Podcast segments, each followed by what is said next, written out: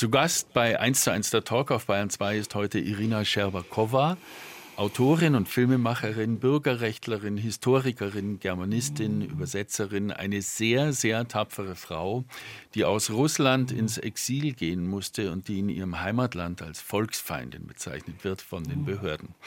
Träumen Sie, liebe Frau Scherbakowa, von einer Rückkehr nach Russland? Ja, träumen kann man. Das ist die eine Geschichte. Die andere ist, äh, ob ich Hoffnung habe, jemals nach Russland zurückzugehen. Das ist eine Frage. 1 zu 1, der Talk auf Bayern 2. Gregor Hoppe im Gespräch mit Irina Scherbakowa kämpft unermüdlich für ein demokratisches Russland. Ja, machen wir gleich weiter mit der Frage, haben Sie denn Hoffnung, Frau Scherbakowa, einmal nach Russland zurückzukehren?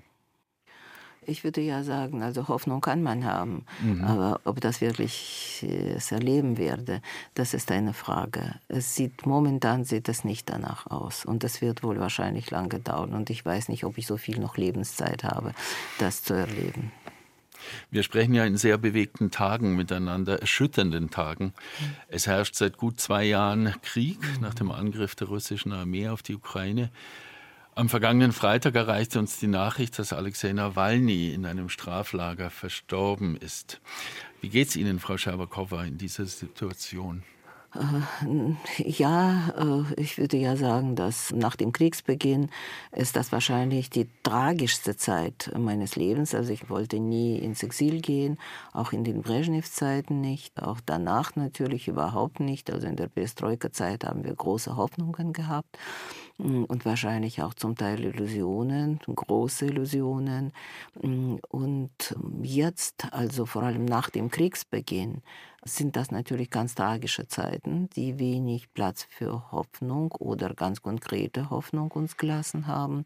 Äh, wie gesagt, ich musste Russland verlassen und ähm, wir erleben jeden Tag Repressionen gegen Freunde, Kollegen. Da sitzen also schon Hunderte von politischen Häftlingen in den russischen Gefängnissen und diese Nachricht, dass Nawalny tot ist, die war natürlich äh, absolut erschütternd. Ich war gerade in München der Sicherheitskonferenz, als die Nachricht kam und ich glaube, es waren alle betroffen.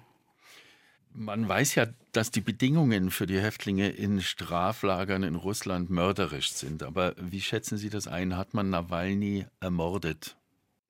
Die Verhältnisse sind mörderisch, also vor allem für ihn explizit, also nicht nur für ihn, zum Beispiel für Wladimir Karamurza, das ist auch, würde ich sagen, auch Mitstreiter von Nawalny, der auch so freiwillig zurückgekommen ist nach Russland und wusste, dass er verhaftet wird und ist auch zu drakonischer Strafe verurteilt. Und äh, was Nawalny da erlebt hat, mh, fast 30 Tage in einer Strafzelle, das ist, ich glaube, das kann man im Westen sich gar nicht vorstellen. Also wie diese Strafzelle aussieht, wie ist dort Temperatur, also wie man dort hungert, wie man dort nur einen Hocker hat, wie man dort, dort sich nicht hinlegen kann, das, den, den ganzen Tag.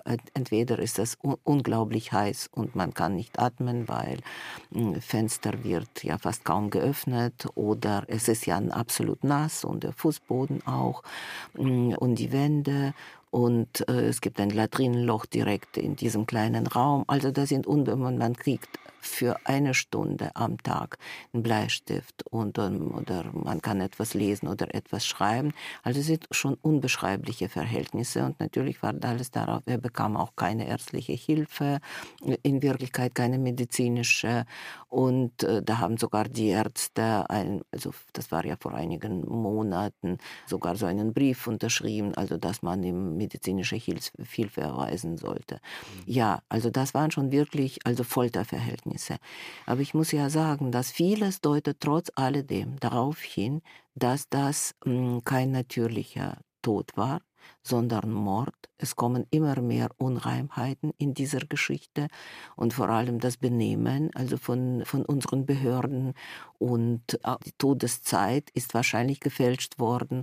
Also es herrscht irgendwie ein Schweigen. Also seine Mutter konnte sein Leichnam überhaupt nicht mal sehen, geschweige schon also zur Beerdigung bekommen. Also es kommen sehr, sehr viele Fragen. Und Nawalny war, glaube ich, der wichtigste Widersacher und Gegner von Putin. Und man muss ja sagen, wahrscheinlich sein bedeutendster Feind. Und es liegt, äh, ich würde ja sagen, an der Hand, dass das ein Mord sein könnte. Sie, Frau Scherbakowa, haben in den 70er Jahren, also noch zur vollen Brezhnev-Zeit, Tonbandaufnahmen von Insassen der Straflager angehört. Wie kamen Sie denn an diese Aufnahmen?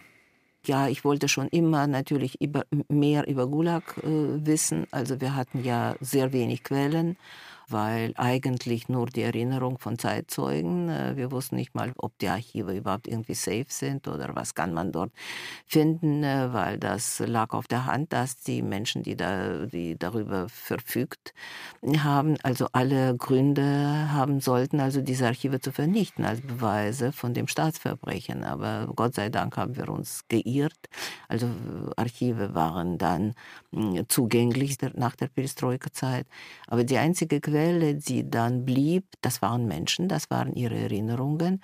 Und ja, und dann habe ich einfach angefangen, sie zu befragen. Das war also hm, heimlich und ich habe dann angefangen, hm, Menschen, die ich kannte, zu befragen, die zu mir Vertrauen gehabt haben. Also das waren vor allem Frauen, weil sie waren unter den Überlebenden in der Mehrzahl, weil also die Männer sind entweder dort umgekommen oder dann sehr kurzfristig, also nach der Entlassung sogar gestorben äh, aus, würde ich sagen, physischen und biologischen Gründen leider.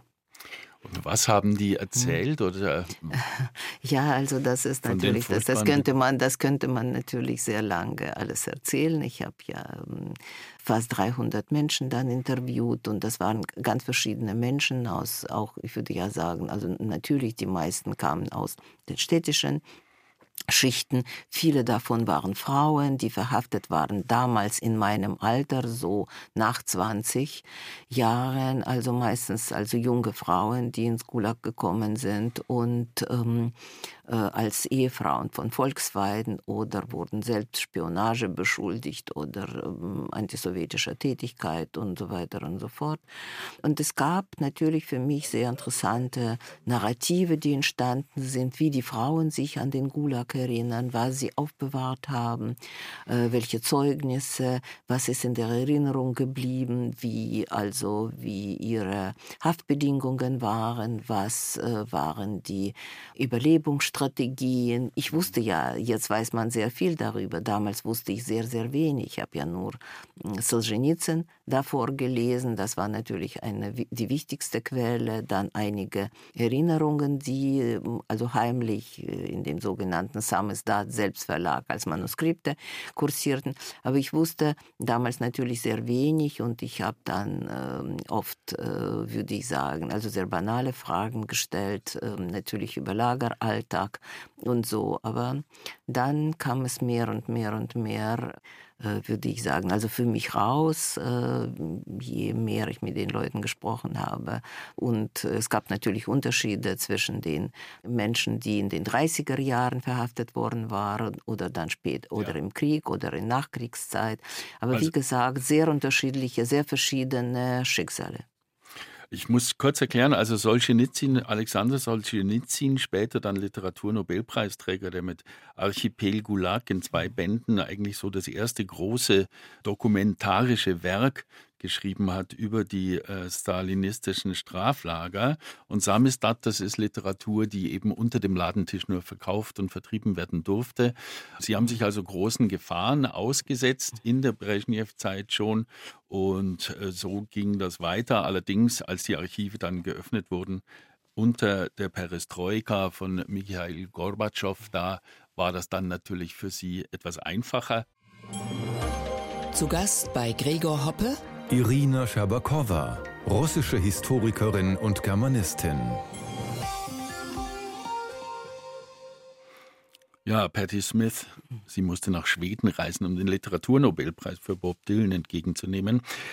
International Memorial, spreche ich das richtig aus, Frau Scherbakowa? Ja, ja. ja, International Memorial, die Organisation, die unser heutiger Gast Irina Scherbakowa mitbegründet hat, bekam 2022, also vor zwei Jahren, den Friedensnobelpreis zugesprochen. Heute ist Memorial in Russland verboten, aber der Kampf für ein demokratisches Russland, für die Erinnerung an die Millionen Opfer des stalinschen Terrorregimes geht weiter. Wie haben Sie denn damals oder wie hat Memorial auf den Friedensnobelpreis reagiert, Frau Scherbakow? Äh, das waren gemischte Gefühle.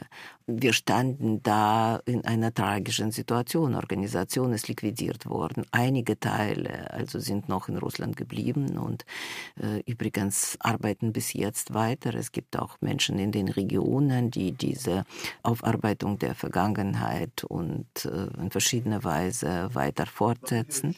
Aber in Wirklichkeit also müssten sehr viele Russland verlassen. Wir sind in Moskau enteignet worden, unser Haus ist weggenommen worden, absolut gesetzwidrig. Und vor allem, also das sind ja konkrete Sachen für eine Organisation. Mhm. Aber es gab natürlich viel schwerwiegendere Sachen, die also eigentlich äh, diese Tragik ausmachten. Also wir haben 30 Jahre äh, so weit es ging mit unseren, würde ich sagen, schwachen Kräften. Es war ein Kampf eines äh, Davids gegen den Goliath, den Menschen versucht zu erklären, dass wenn man wirklich, also wenn man wirklich diese Leiche, äh, erlauben Sie mir, also diesen Vergleich, diese stinkende Leiche von all dem, was man erlebt hat, von diesem totalitären System nicht wirklich wegräumt, also wenn man sich damit nicht auseinandersetzt, wird es zurückschlagen tragen. Und das haben wir versucht, den Menschen zu vermitteln, sowohl in den 90er Jahren als natürlich auch seit dem Beginn der putnischer Machtzeit und müssten natürlich mit einer großen Sorge und Angst erleben, wie man eine Geschichtspolitik aufgebaut hat, wo das immer mehr, also die Repressalien, die Geschichte des Terrors, Verbrechern, also äh, des Staates gegen die Menschen und überhaupt immer mehr verdrängt hat aus der, würde ich sagen, aus diesem staatlichen Narrativ. Und der wurde immer mehr und mehr, also nationalistischer und so, also patriotischer Hitler in dem schlechtesten Sinne dieses Wortes und Stalin wurde wiederum auf Podest gestellt, nicht als äh, der große Diktator, der äh, Millionen Menschen auf seinem Gewissen hat, sondern als der große Herrscher, der den Zweiten Weltkrieg gewonnen hat. Wie war das denn? Das würde mich sehr interessieren in Ihrer Familie. Warum sind Sie so, ich will mal sagen, an der staatlichen Deutung des Stalinismus vorbei zu einer ganz anderen Haltung gelangt. Das ist, das ist nicht nur mein Verdienst, würde ich ja sagen, sondern äh, ich hatte Glück, äh, so eine Familie zu haben, die einerseits sehr politisch war, äh, von, äh, glaube ich, äh, wie soll man sagen, von Anfang an, in dem Sinne, dass mein Großvater ein sehr, sehr linker Sozialist war, noch vor der Revolution, vor 1917 in einer jüdischen sozialistischen Partei in Bund. Und mhm. dann trat er in die kommunistische Partei ein und war ein absolut überzeugter Kommunist gewesen bis dann, würde ich sagen, in die Nachkriegszeit, wo dann seine Meinung hm, zu ändern begann. Zum Teil war das schon in dem großen Terror in den, in den 30er, in den 30er Jahren. Aber er war ein Mensch, für den die Politik, also die Zukunft des Landes, also absolut, also mit der ähm, sozusagen verinnerlicht war. Also das war das, was ihn am meisten bewegte. Und ich würde ja sagen, dass meine Mutter auch diesen Weg gemacht hat von einer sehr, sehr überzeugten ähm, jungen Mädchen mhm. an den Mensch, der also mit diesem Glauben das Ende gemacht hat. Und mein Vater auch noch in der Kriegszeit oder in Nachkriegszeit oder dann Ende der 40er Jahren, als es schon für viele klar war, da, was das für ein Regime ist. Also sie haben diesen Weg äh, noch vor, also angefangen vor meiner Geburt. Ja. Und dann kam die Tauwetterzeit, sie waren junge Menschen, sie haben sehr äh, begrüßt äh, natürlich äh, dieser Prozess der Entstalinisierung, wie das mhm. so hieß.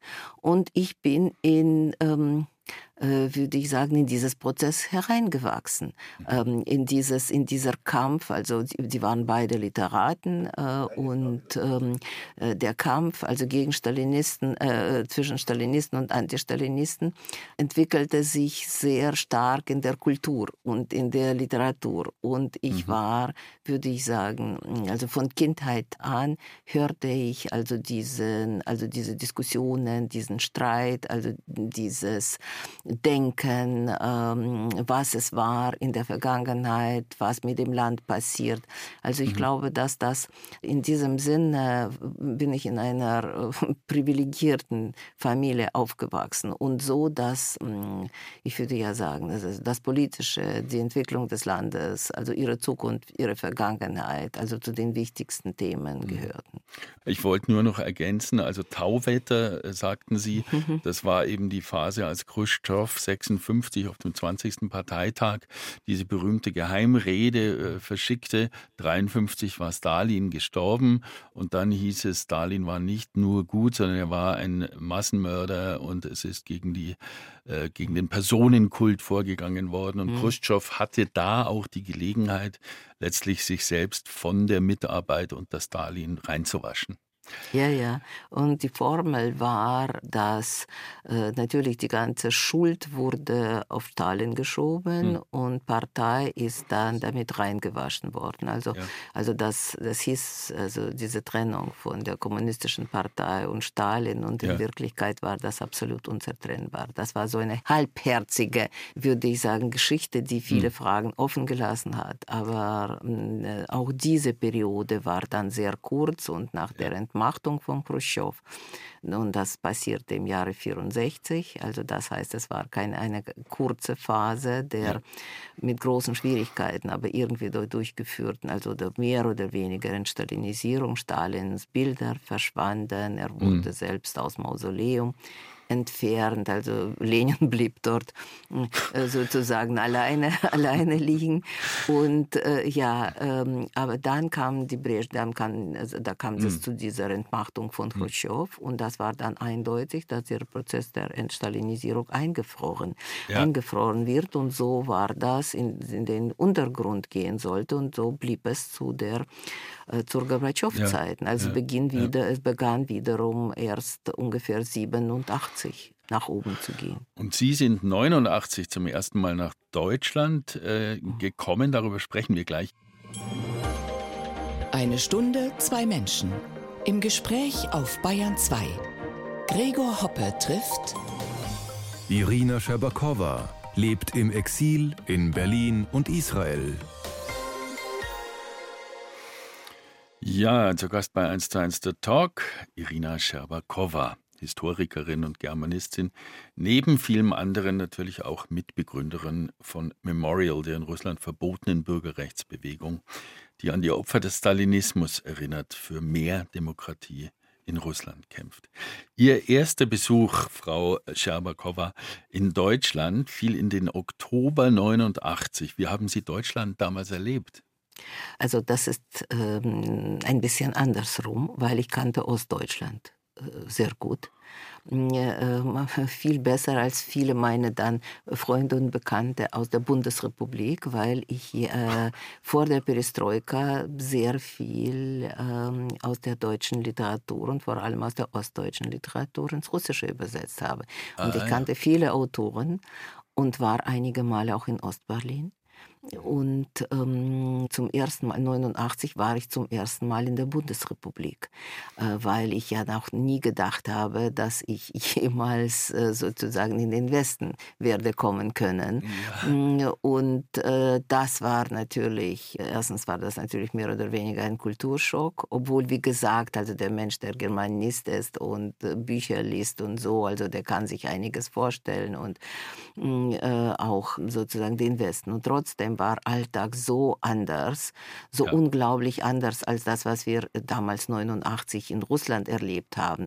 Es waren überall Entbehrungen und das Land war absolut pleite und Schlangen und alles Mögliche. Und es kam ja noch dazu, dass ich direkt nach Bayern gekommen bin und nach München und das war so ein Stipendium von äh, Münchner Kulturreferat äh, und, äh, und das war in Feldafing eine Villa ah, für Künstler und das war natürlich sowas von äh, unterschiedlich und übrigens, als ich dann gekommen bin, bin ich dann sofort, hm, erstmal war nicht Bayern, erstmal war die Frankfurter Buchmesse und das war wirklich ein absoluter Kulturschock. Ähm, also diese Tausenden von Verlagen, also dieses völlige, äh, denn wir hatten gerade den Kampf, äh, die Situation, wo wir gegen Zensur gekämpft haben.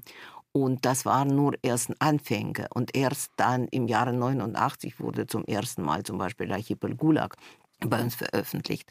Und dann kam ich in diese ganz andere Welt und ja, und ich muss ja sagen, dass Sympathie, Unterstützung, Interesse in Deutschland, was in Russland passiert, was die Menschen dort denken und so war ganz, ganz groß. Und auch, würde ich sagen, ein Gefühl, man muss ja helfen und Sympathie für Gorbatschow und für Reformen.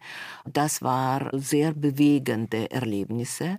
Mhm. Nur, es war für mich so, das muss ich ja ehrlich sagen, schmerzhaft, weil gerade als die Mauer gefallen ist, war ich in München. Und das war also mit Dokumenten so, dass ich ja nicht, ich konnte ja nicht dahin gehen. Also ich konnte das nicht anschauen. Alles, wie es in Berlin sich abspielt. Und das war für mich natürlich so eine schreckliche Enttäuschung. Tief in der Bundesrepublik zu sitzen, wenn sowas in Berlin passiert. Ja, also das war, ähm, ich saß natürlich die ganze Zeit nur vor dem Fernsehen und konnte das erst ein Jahr später sehen, dass dieser Berlin zu einer Stadt wird. Und das gehört zu den, würde ich sagen, zu den besten und optimistischen Erlebnissen und Gefühlen in meinem Leben, dieser Fall von Berliner Mauer. Wie beurteilen Sie denn Michael Gorbatschow heute? Also er ist vor zwei Jahren gestorben ungefähr, also in dem Jahr, als Sie Russland dann verließen. Und wir im Westen stellen immer fest, erstaunt, dass er in Russland so unglaublich verpönt ist. Ähm, erstens sind in Russland die Reformen immer verpönt.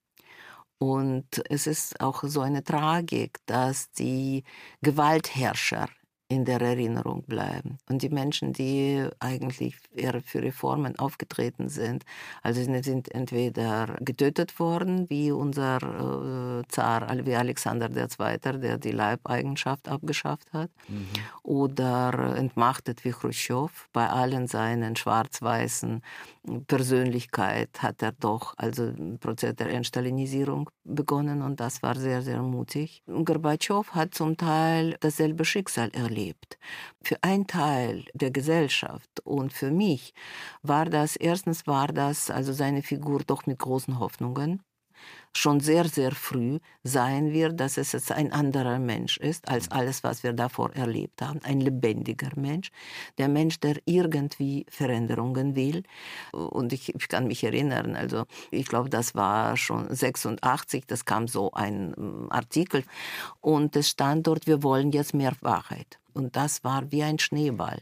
Wenn wir mehr Wahrheit wollen, das heißt, also wir wollen eigentlich diese verfluchte Zensur und äh, diese ganzen Verbote abschaffen, um den Menschen mhm. Wahrheit zu sagen. Und ja. ich glaube, das war eine ganz wichtige Mission. Aber dann, also weil dieser Schneeball wurde zu einer Lawine, weil wir ja diese Spannung spürten und das Land stand ja wirtschaftlich am Abgrund. Ja. Und er zögerte und zögerte und zögerte und zögerte, bis dann zu einem Putsch kam im Jahre 91. Die Sowjetunion ist zerfallen 91 und er wurde Präsident vom Nichts. Ja? ja?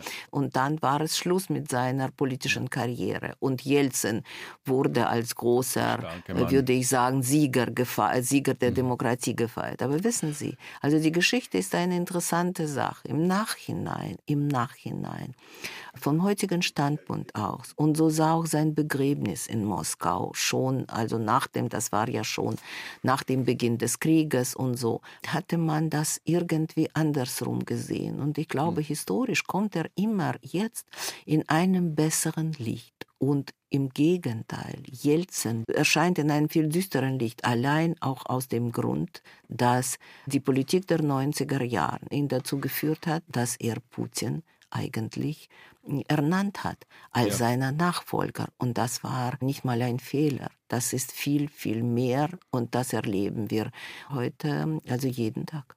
Irina Scherbakowa ist heute mein Gast in 1 zu 1 der Talk auf Bayern 2 und wir haben gerade israelische Musik gehört, weil sie eben auch sehr viel Zeit in Israel verbringen. Dieses Land ist allerdings auch seit dem vergangenen Oktober in einer Kriegssituation, wie sie kaum verheerender sein kann. Wie geht es Ihnen dabei? Wie empfinden Sie denn Ihr Leben in Israel, Frau Scherbakowa? Ja, also ich habe nie daran gedacht, erstens in die Immigration zu gehen und bei allen Hässlichkeiten der putinischen Macht und Regime würde ich wahrscheinlich, wenn der Krieg gegen die Ukraine nicht angefangen hätte, würde ich Russland nicht verlassen, trotz alledem, sogar nach der Liquidierung von Memorial. Aber dieser Krieg hat so eine würde ich sagen, so eine schreckliche Zäsur. Äh, und es ging nicht um Angst, es ging um unglaublichen Zorn und mm, also ein Gefühl der Machtlosigkeit äh, und äh, deshalb. Und Israel kam, weil ein Teil meiner Familie, meine Schwester und wir sind sehr eng miteinander aufgewachsen und ihre Kinder und so, also in Israel seit schon fast 20 Jahren leben. Und ich würde ja sagen, also das war, ich musste Russland schnell verlassen.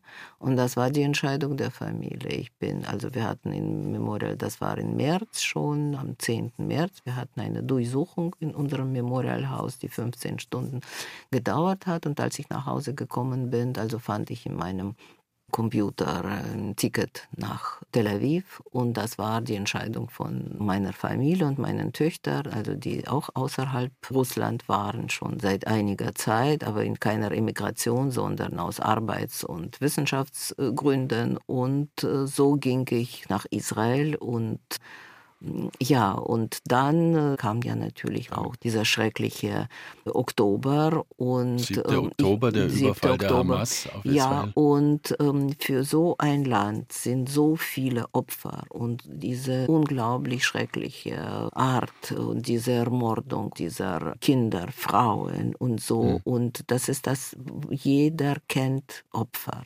Entweder die entweder als Geisel entführt worden waren, also das sind ja, ja Kollegen von meinen Neffen und Nichten. Es sind hm, Menschen, die aus Russland dann ausgewandert sind. Also es ist eine absolute nationale Tragödie. Mhm. Und ich war absolut geschockt über Antisemitismuswelle. Sie dann als Antwort gekommen ist. Das habe ich nicht erwartet. Wissen Sie, ich bin die, in einem. Entschuldigung, äh, die, ja. den Antisemitismus von, von welcher Seite? Den russischen? Im Westen, nein, im Westen. Im Westen. Also den russischen ja. zum Teil natürlich auch, nur ja. äh, ein bisschen versteckt durch die Unterstützung von Hamas und äh, Iran, obwohl das mehr oder weniger klar genug war. Aber ich bin in einem latenten antisemitischen Land aufgewachsen, von meiner Kindheit an. Auch und Ihre Familie, in der Sie aufwuchsen, hat das zu spüren bekommen, ja, diesen traditionellen russischen ja, Hass auf Juden. Ja, obwohl ja. wir äh, nichts zu tun seit der dritten Generation, keine Sprache, keine Religion, nichts. Aber das soll mich in Deutschland nicht erklären, wie das läuft. Man braucht überhaupt keine, nicht unbedingt also religiös ja. zu sein. Es ja. genügt, dass man jüdische Abstammung hat. Und ich wusste ja, dass in der Schule, an der Uni, um überhaupt auf die Uni aufgenommen zu sein, wir wussten alle, es gibt ja diese, also das wird ja natürlich niemand sagt das offen, aber dass diese drei Prozent, das ist nur drei Prozent Prozent Juden, also ähm, jüdischer Studenten, überhaupt zum Studieren zugelassen werden können, das wussten wir sehr gut.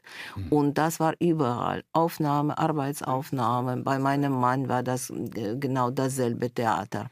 Ich wusste auch, welche Masken ja. das annimmt, weil das war der Kampf gegen den sogenannten Zionismus und äh, Israel ist mhm. ein faschistisches Land und so weiter und so fort, mhm. was dann in mhm. sowjetischen Zeitungen stand. Und plötzlich Und für mich war immer ein Beispiel, also wie Deutschland, übrigens Holocaust war ja auch ein tabuiertes Thema, also in der russischen Geschichtswissenschaft, also bis zur Perestroika-Zeit. Und Deutschland und Bundesrepublik und so war eigentlich ein Beispiel, wie man mit dieser Aufarbeitung und mit dieser Geschichte arbeitet. Und meine Freunde in Deutschland und meine Kollegen und Schriftsteller und Literaten, also das war für mich irgendwie eine sehr klare Botschaft, wie man zu dieser Vergangenheit und dieser das heißt, Frage steht. Man steht zu dieser Vergangenheit ja. und das würden Sie als positiv äh, ja, bewerten in, in, in, Westdeutschland. In Ostdeutschland sah das anders aus, aber Ein, in Westdeutschland, etwas, ja. wenn ich das kurz ergänzen darf, mhm. war es lange Zeit, also mindestens, ich würde sagen, bis 1968, als die Studentenrevolte ausbrach, äh, war es auch ein ganz schönes Maß an Verschweigen, was überhaupt los war. Und ja, viele Leute blieben natürlich die einst im Regime äh, der NS-Diktatur gearbeitet hatten, die blieben auch an den Hebeln der Macht und sie haben friedliche Lebensabende verlebt. Aber wenn Sie jetzt aus israelischer Perspektive, also wenn Sie in Israel sind und Ihr Mann, nehmen Sie da Antisemitismus vom Westen her wahr? Ja, erstens, nur gut, ich pendle, ja, und ich war übrigens am 7. Oktober in Berlin. Mhm. Und ich konnte mir gar nicht vorstellen, also dass man irgendwie, was ich nach in Neukölln zum Beispiel gesehen habe. Also sozusagen diese Freude an dem Massaker. Ja, und das war absolut, ich konnte mir nicht vorstellen, dass ich das in Deutschland erleben werde.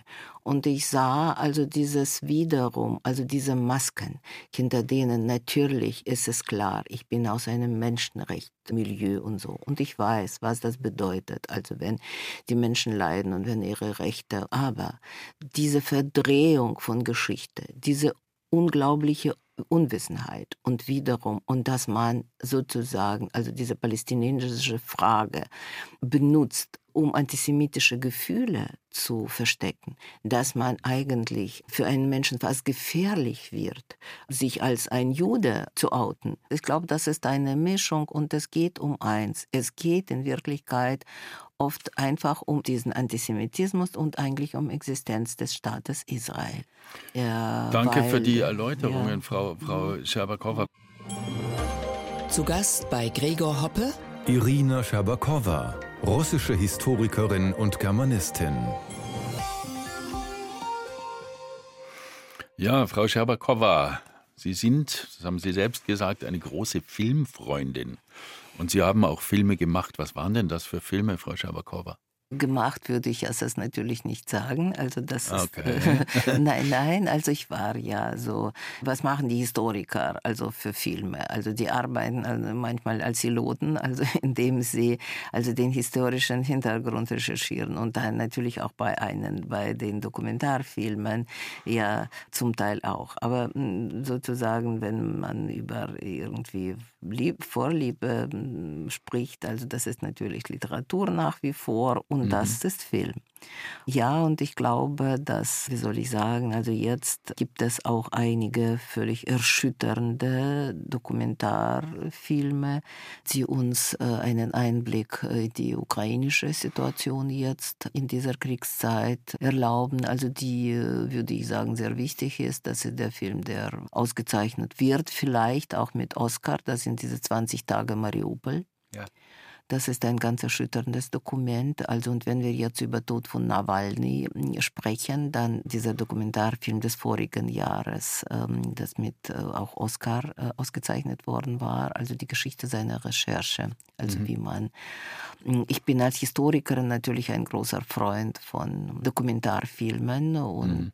Shoah äh, von Landsmann hat für mich eine große Rolle gespielt, weil ähm, das war ja auch zum Teil ein Zugang Zugang zur Geschichte. Also ich habe ja auch doch mit den Menschen gesprochen. Ich habe natürlich sie nicht filmen, damals gar nicht filmen können, aber so die Vorgangsweise war für mich auch ganz wichtig und ja. Shoah ist, äh, geht über die Lager der Nazis in Polen, mhm. die mhm. Vernichtungslager. Und äh, Zeitzeugen kommen da zu Wort von allen möglichen Seiten.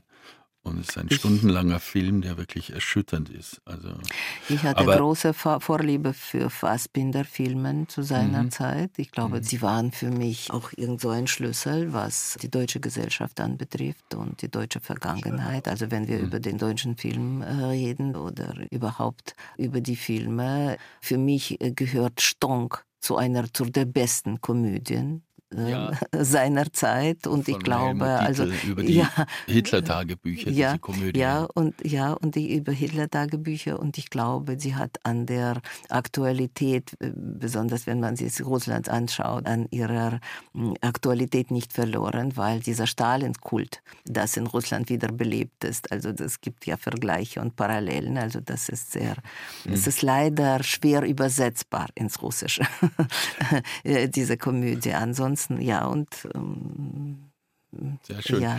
Also ich merke schon, Sie sind an historischen Filmen mhm. auch interessiert, Filme, die sich auf historische Ereignisse beziehen. Ich zum Beispiel war immer ein Verehrer von Iwans Kindheit ja. von Tarkovsky, ein mhm. großartiger Film über den Zweiten Weltkrieg in Russland. Ja, mein Vater war ein, der damals, wie man das so sagt, also im Russischen sagte man Redakteur oder Lektor bei dem Drehbuch, also von mhm. Iwan, äh, von Iwans Kindheit. Ja, deshalb. Oh, ich habe auch da, ja, ja, ich habe auch ja. Tarkovsky, ich habe ja dann alle gekannt, sowohl den Autor der Erzählung als auch Tarkovsky und so. Mhm. Und für meinen Vater war das ein sehr wichtiger Film. Das war der erste das Film von Tarkovsky. Ja. ja.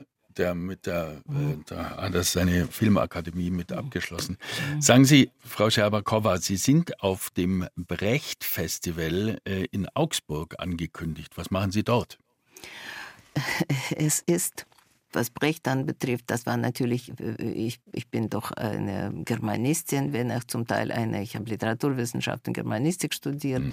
aber dann eher zur Historikerin geworden. Aber Brecht war die Figur, die mich immer sehr interessiert hat, also in seiner auch Spaltung in den 30er Jahren, also seine Einstellung zu der Sowjetunion, also seine Überlegungen, also zur kommunistischen Ideologie und so, das war für mich sehr interessant, weil ich diese Spaltung ja sah sah, auf eine verschiedene, auf eine, vielleicht eine andere Weise, aber auch in meiner, zum Teil in meiner Familie, bei meinem Großvater zum Beispiel. Also diese Spaltung zwischen dem Glauben und so und eigentlich, also dann zum Teil dann nicht wegschauen, aber äh, dieser Wahl, indem man also dann versucht, Verbrechen und, oder den Terror also wegzuschieben, ja. indem man dann, also wir wissen ja, worüber ich rede, Feuchtwanger, ja. also Brecht, das war für mich sehr interessant, also diese ganze Link Linke, dieses Schwanken und diese Zerrissenheit in dieser Szene der 30er Jahre. Aber es und war ja auch eine ganz konkrete Geschichte.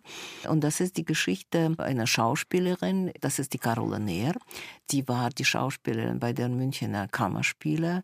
Sie war eine Theaterstar der Weimarer Republik, eine sehr moderne Schauspielerin. Diese moderne hat sie zu Brecht gebracht und die spielte ja in der Dreigroschenoper.